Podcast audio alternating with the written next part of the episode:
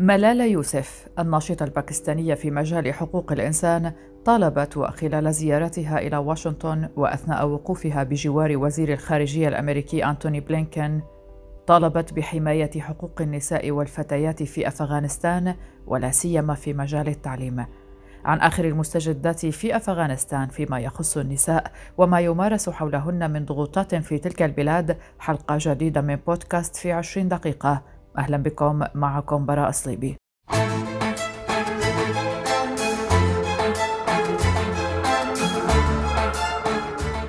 قالت الناشطة الباكستانية ملالة يوسف زاي في مقر وزارة الخارجية في واشنطن إن أفغانستان اليوم هي البلد الوحيد في العالم الذي لا تحصل فيه الفتيات على التعليم الثانوي وإنهن ممنوعات من التعلم. وحملت يوسف زاي بيدها رسالة كتبتها فتاة أفغانية تبلغ من العمر 15 عاما وتدعى سوتودا قرأت منها مقتطفات على مسامع الوزير الأمريكي. قالت ستودا في رسالتها كتبت أنه كلما طال أمد إغلاق المدارس والجامعات أمام الفتيات كلما زادت الآمال بمستقبلنا قتمة ونقلت الناشطة الباكستانية الرسالة عن كاتبتها والتي قالت بصفتي فتاة وإنسان أريدكم أن تعرفوا أن لدي حقوقا للنساء والفتيات حقوق وللأفغان الحق بالعيش بسلام والذهاب إلى المدرسة واللعب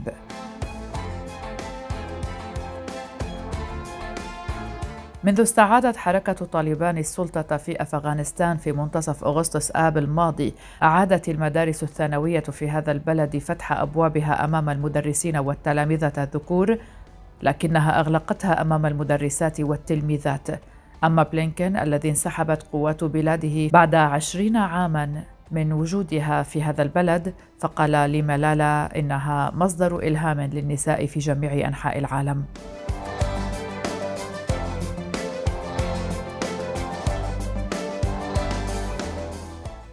A student in Kabul University Public Policy Administration faculty and I am 21 years old. هذا صوت مروى وهي طالبة في جامعة كابول في كلية السياسة العامة والإدارة مروى إحدى ضحايا طالبان من طالبات الجامعات المتوقفات عن الدراسة بدون سبب مقنع للمجتمع الدولي سوى ما يردده المتحدثون باسم طالبان عن إيجاد بيئة مناسبة لخروج الفتيات للدراسة ووضع شروط شرعية لاستمرارهن في التعلم. ولكن مروى فتاة طموحة. كان لديها أحلام كبيرة لمستقبلها المهني تم تدميرها على صخرة تعنت طالبان ضد تعليم الفتيات فأصيبت بانهيار عصبي دخلت على إثره للمستشفى وعقب خروجها لاستكمال التعافي في منزل أسرتها بإحدى ضواحي كابول التقتها أخبار الآن. واستقبلت الفتاة مرتعشة اليدين فريق أخبار الآن بابتسامة ذابلة لتشرح سبب انهيارها قائلة it was a bad news and a bad situation for me because everything is down and I can't go uh, um, outside. I can't go university, and uh, I think my dream is uh, my dream. I can't uh, continue my dream. تقول مروى ما جعلني أصاب بالانهيار العصبي هو الوضع السيء المحيط بنا فأنا غير قادرة على الخروج من المنزل أو الذهاب إلى جامعتي ليس بوسعي متابعة تحقيق حلمي When I went to the hospital, uh, they went to it's the mental problem uh, and it's the uh, problem of society that uh, affect on you. On the time, I think I should go in this country because um, I think uh, this country uh, can't uh, um, can't do anything for me. تقول مروى أيضا عندما ذهبت إلى المستشفى كنت أعاني من مشكلة في صحتي النفسية والعصبية بسبب تأثير المجتمع الجديد علي كنت أشعر أن كل شيء سيء وكنت أفكر بأنه يجب أن أغادر هذا البلد غير القادر على تحقيق أي شيء لي The, because uh, you know uh, this uh, this group all in in the world this group is tourists when they come in Afghanistan um, me also afraid to what they will do uh, on on our future. Um, when I was in university, uh, I um, I like to become a diplomat. My dream is stopped. تقول مروى أنا خائفة لأن هذه الجماعة إرهابية وعندما جاءت إلى كابول شعرت بالرعب مما ستفعله هذه الجماعة في مستقبلنا. أنهت مروى حديثها سريعا بسبب حالتها الصحية والنفسية المتدهورة رغم أنها استنجدت بنا لنخبر العالم عن ضياع حلمها وما يمثله لها إلا أنها أيضا واقعة تحت تأثير الخوف الشديد من حركة طالبان لو علموا أنها تعترض عليهم أو أنها مصابة بانهيار عصبي بسبب رفضها لحكمهم وتحكمهم في مستقبلها.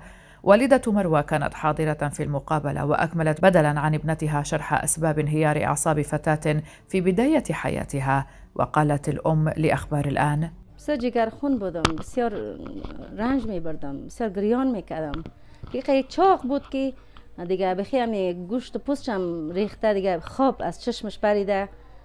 دکتر گفت که خوش نگاش کنین دیگه تقول أم مروة شعرت بالغضب الشديد عندما رأيت ابنتي تمر بحالة انهيار عصبي فقد كانت مروى بصحة جيدة في السابق لكنها اليوم تعاني من الأمراض في ظل عدم السماح لها بالخروج إلى الشارع. أخبر الأطباء والد ووالدة مروى بأن عليهما إسعادها وأن سعادتها متمثلة في استكمال دراستها ولكن هذا العلاج ليس في يديهما الآن. لمروى شقيقة أصغر منها عمرها 13 عاما وهي أيضا متوقفة عن الدراسة مثل باقي طالبات المرحلة الثانوية في أفغانستان. قالت الأم عنها لدي ابنة أخرى عمرها 13 عاما وقد كانت في الصف السابع في المدرسة. تم إيقافها عن الدراسة مثل باقي فتيات المرحلة الثانوية.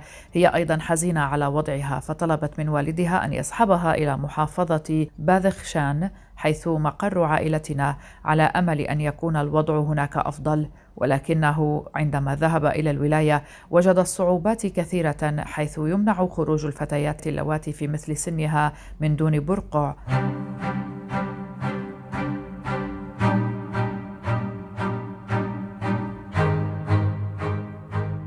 في بداية شهر ديسمبر كانون الأول الجاري. أصدرت حكومة طالبان في أفغانستان مرسوما يلزم المسؤولين باتخاذ إجراءات جادة من أجل إقرار حقوق المرأة في البلاد. وجاء في المرسوم أن المرأة ليست ملكية وإنما إنسان يتمتع بالحرية.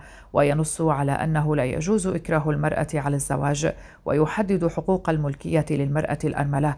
لكن المرسوم لا يشير إلى حقوق المرأة في التعلم ولا في العمل. وأثارت مسألة حقوق المرأة قلق الكثيرين منذ أن سيطرت طالبان على الحكم في البلاد في أغسطس آب الماضي. فقد تلقت البنات تعليمات بعدم الذهاب إلى المدارس ومنعت السلطات الشهر الماضي ظهور النساء في التلفزيون.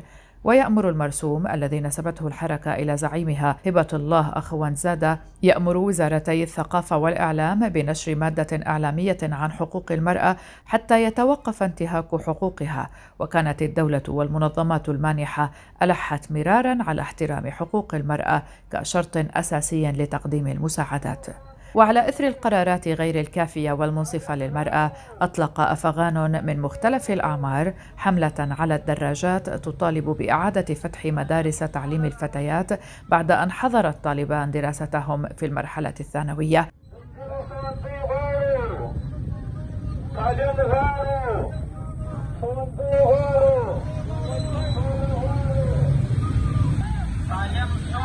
وأظهرت مقاطع فيديو بثت على مواقع التواصل الاجتماعي شبانا وشيوخا على دراجات نارية يجوبون المحافظات الجنوبية مطالبين بإعادة بناتهن إلى الفصول الدراسية.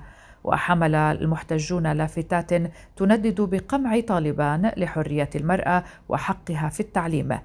ويقول الأهالي أنه منذ استيلاء طالبان على أفغانستان كان من الواضح أن الحركة لا تزال تتصرف بنفس الوحشية والعنف اللذين عرفت بهما تجاه النساء في تسعينيات القرن الماضي عندما تحملت النساء بشكل غير متكافئ وزر الهجوم على أفغانستان. وبالفعل كانت أولى قرارات الحركة الرسمية هذه المرة أيضا استبدال وزارة شؤون المرأة بوزارة الأمر بالمعروف والنهي عن المنكر التي تشتهر بتسلطها. وكان الأمين العام للأمم المتحدة أنطونيو غوتيريش قال إن طالبان أخلفت وعودا بشأن ضمان حقوق النساء والفتيات وإن الاقتصاد لا يمكن ابدا إصلاحه إذا منعت النساء من العمل.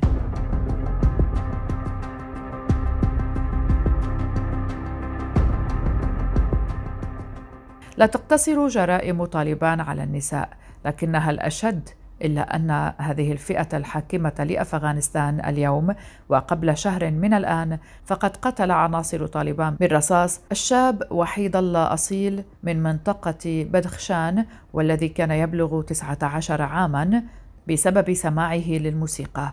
وكان المتحدث باسم طالبان ذبيح الله مجاهد قال في تصريحات لصحيفة نيويورك تايمز الأمريكية إن الحركة تعتزم حظر الموسيقى علنا داخل أفغانستان بعد فرض سيطرتها عليها وذلك لأنها تعتبرها غير إسلامية.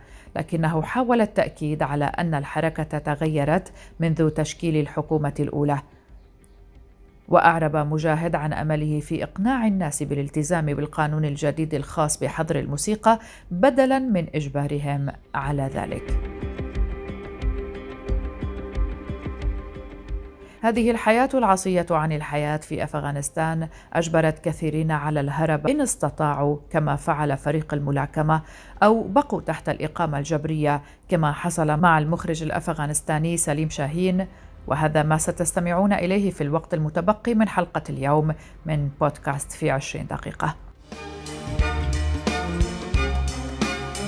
في عشرين دقيقة مع براء صليبي. مع براء يبحث فريق الملاكمة الأفغاني عن ملاذ في الغرب ليتمكنوا من مواصلة رياضتهم وحياتهم دون خطر أو خوف. بقي الفريق المكون من تسعة ملاكمين ومدربهم ومسؤول كبير في الاتحاد بقوا في صربيا بعد انتهاء بطولة العالم للملاكمة في أوائل نوفمبر تشرين الثاني قائلين إنهم قد يواجهون عقابا من طالبان إذا عادوا إلى بلادهم ومنذ ذلك الحين اتصل الفريق بعدة سفارات أجنبية للاستفسار عن اللجوء السياسي والحماية وبينما تلقوا ردودا سلبية من بعض ممثلي دول الاتحاد الأوروبي إلا أنهم ما زالوا يأملون في تحقيق نتيجة إيجابية وحيد الله حميدي الأمين العام لاتحاد الملاكمة الأفغاني قال When the Taliban regime is coming to Afghanistan, everything became changed. So it was so difficult to coming for a world championship during the new regime and new government. And as you know better, the situation in Afghanistan is very tough and very bad. And they didn't allow on this first days to continuing the boxing and opening the gym. As you know, everyone was afraid to going anywhere for the boxing or for anything else. طالبان لا توافق على الملاكمه وان فرص الفريق ضئيله في ممارسه حياتهم المهنيه بحريه في وطنهم بعد مشاركته في بطولة آسيا في دبي في مايو أيار كان حميدي مصمما على اصطحاب فريقه إلى بلغراد للمشاركة في المسابقة التي بدأت أواخر أكتوبر تشرين الأول يقول حميدي لقد قدمنا أداء جيدا للغاية إنه إنجاز كبير بالنسبة لنا قبل الرحلة تدرب الملاكمون في مواقع سرية وكان عليهم التأكد من عدم معرفة أحد بخطتهم. تمكنوا من الحصول على تأشيرات دخول إلى إيران أولاً قبل التقدم للحصول على تأشيرات دخول صربية في السفارة في طهران والتوجه إلى بلغراد. على الرغم من أن طالبان سعت هذه المرة لتصوير نفسها على أنها أكثر تسامحا بشكل عام وكذلك فيما يتعلق بالرياضة مما كانت عليه خلال حكمها السابق في 1996 حتى 2001 إلا أن حميدي يصر على أن هذا ليس هو الحال في الواقع. قتل والده والذي كان الرئيس السابق لاتحاد الملاكمة برصاص مهاجمين مجهولين عام 2019 ويعتقد ابنه أن طالبان كانت وراء الهجوم. على الرغم من وجودهم الآن في صربيا إلا أن حميدي وفريقه لم يتقدموا بطلب للحصول على اللجوء في دولة البلقان بينما يأتي الآلاف من المهاجرين واللاجئين إلى صربيا كل عام بعد فرارهم من بلدانهم الأصلية. يرغب معظمهم في الاستمرار نحو البلدان الغنية في أوروبا الغربية حيث يسهل العثور على وظائف لكسب العيش. لكن حميدي أوضح أن تأشيراتهم الصربية انتهت صلاحيتها منذ أيام وأنهم بحاجة إلى بلد آمن لاستقبالهم لأن الأصدقاء والأقارب حذروهم من العودة إلى أفغانستان. يقول المحامي ماركوس تامبوك الذي يعمل في مركز بلغراد لحقوق الإنسان وهي منظمة تقدم المشورة القانونية فيما يتعلق بإجراءات اللجوء إن الملاكمين الأفغان اتصلوا بالمؤسسة وتم إبلاغهم بخياراتهم في صربيا أثناء الانتظار وسط حالة من عدم اليقين تمكن الملاكمون من تنظيم جلسات تدريبية مؤقتة في صالات رياضية محلية وبعد جلسة تدريبية هذا الأسبوع قال أحد الملاكمين وهو حسيب الله مالك زادة إنه يخشى العودة إلى المنزل ويريد بشدة مواصلة مسيرته بحرية إلى مكان آخر. We can't arrive to our, our uh, future, our, uh, for our uh, goals. Because of that, we want to leave Afghanistan and also uh, going to any other uh, where for um, doing something like uh, uh, boxing or some uh, work.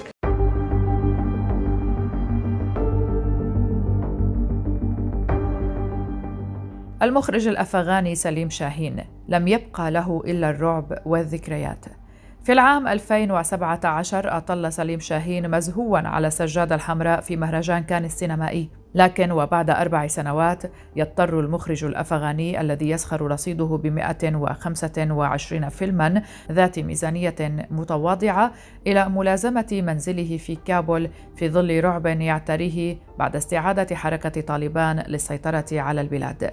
يقول سليم شاهين عندما ذهبت إلى فرنسا كانوا يهتفون شاهين شاهين. لقد فوجئت بأنهم يعرفونني. بعدما فهمت أن فيلمي كان معروضا في الصالات.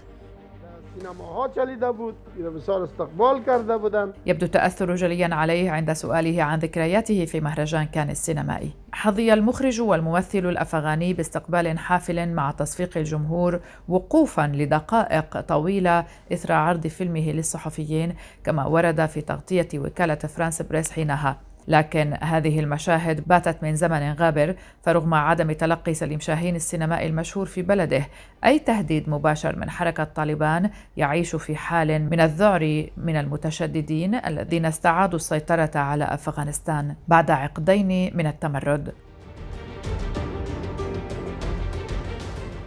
وعند تسلم حركة طالبان السلطة في الخامس عشر من آب أغسطس أحرق المخرج عشرات الملصقات من أفلامه ولم يبق منها سوى اثنين في قاعة فارغة كان يستقبل فيها على قوله كابول بأسرها لحضور عروض أعماله.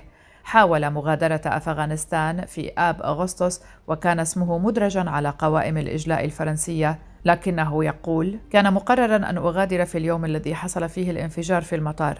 كنا رابع مركبة تدخل المطار عند وقوع ذلك الانفجار. تلقينا رسالة تطلب منا مغادرة المنطقة.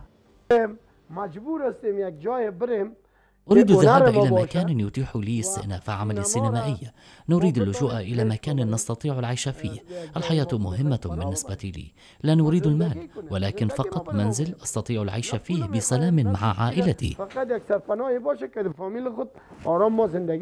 ويقول إن جميع الممثلين والممثلات في أفلامه باتوا في فرنسا وهو يريد أيضا الذهاب إلى مكان يتيح له استئناف عمله السينمائي. وكما سمعتم سابقا في تشرين الثاني نوفمبر دعت وزارة الأمر بالمعروف والنهي عن المنكر قنوات التلفزيون الأفغانية إلى التوقف عن بث مسلسلات تظهر نساء فيها في إطار توصيات دينية جديدة.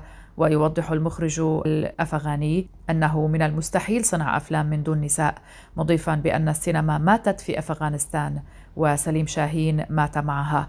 وقد أنهى أخيرا توليف أفلامه الثلاث الأخيرة من دون معرفة ما إذا كانت ستعرض يوما ما.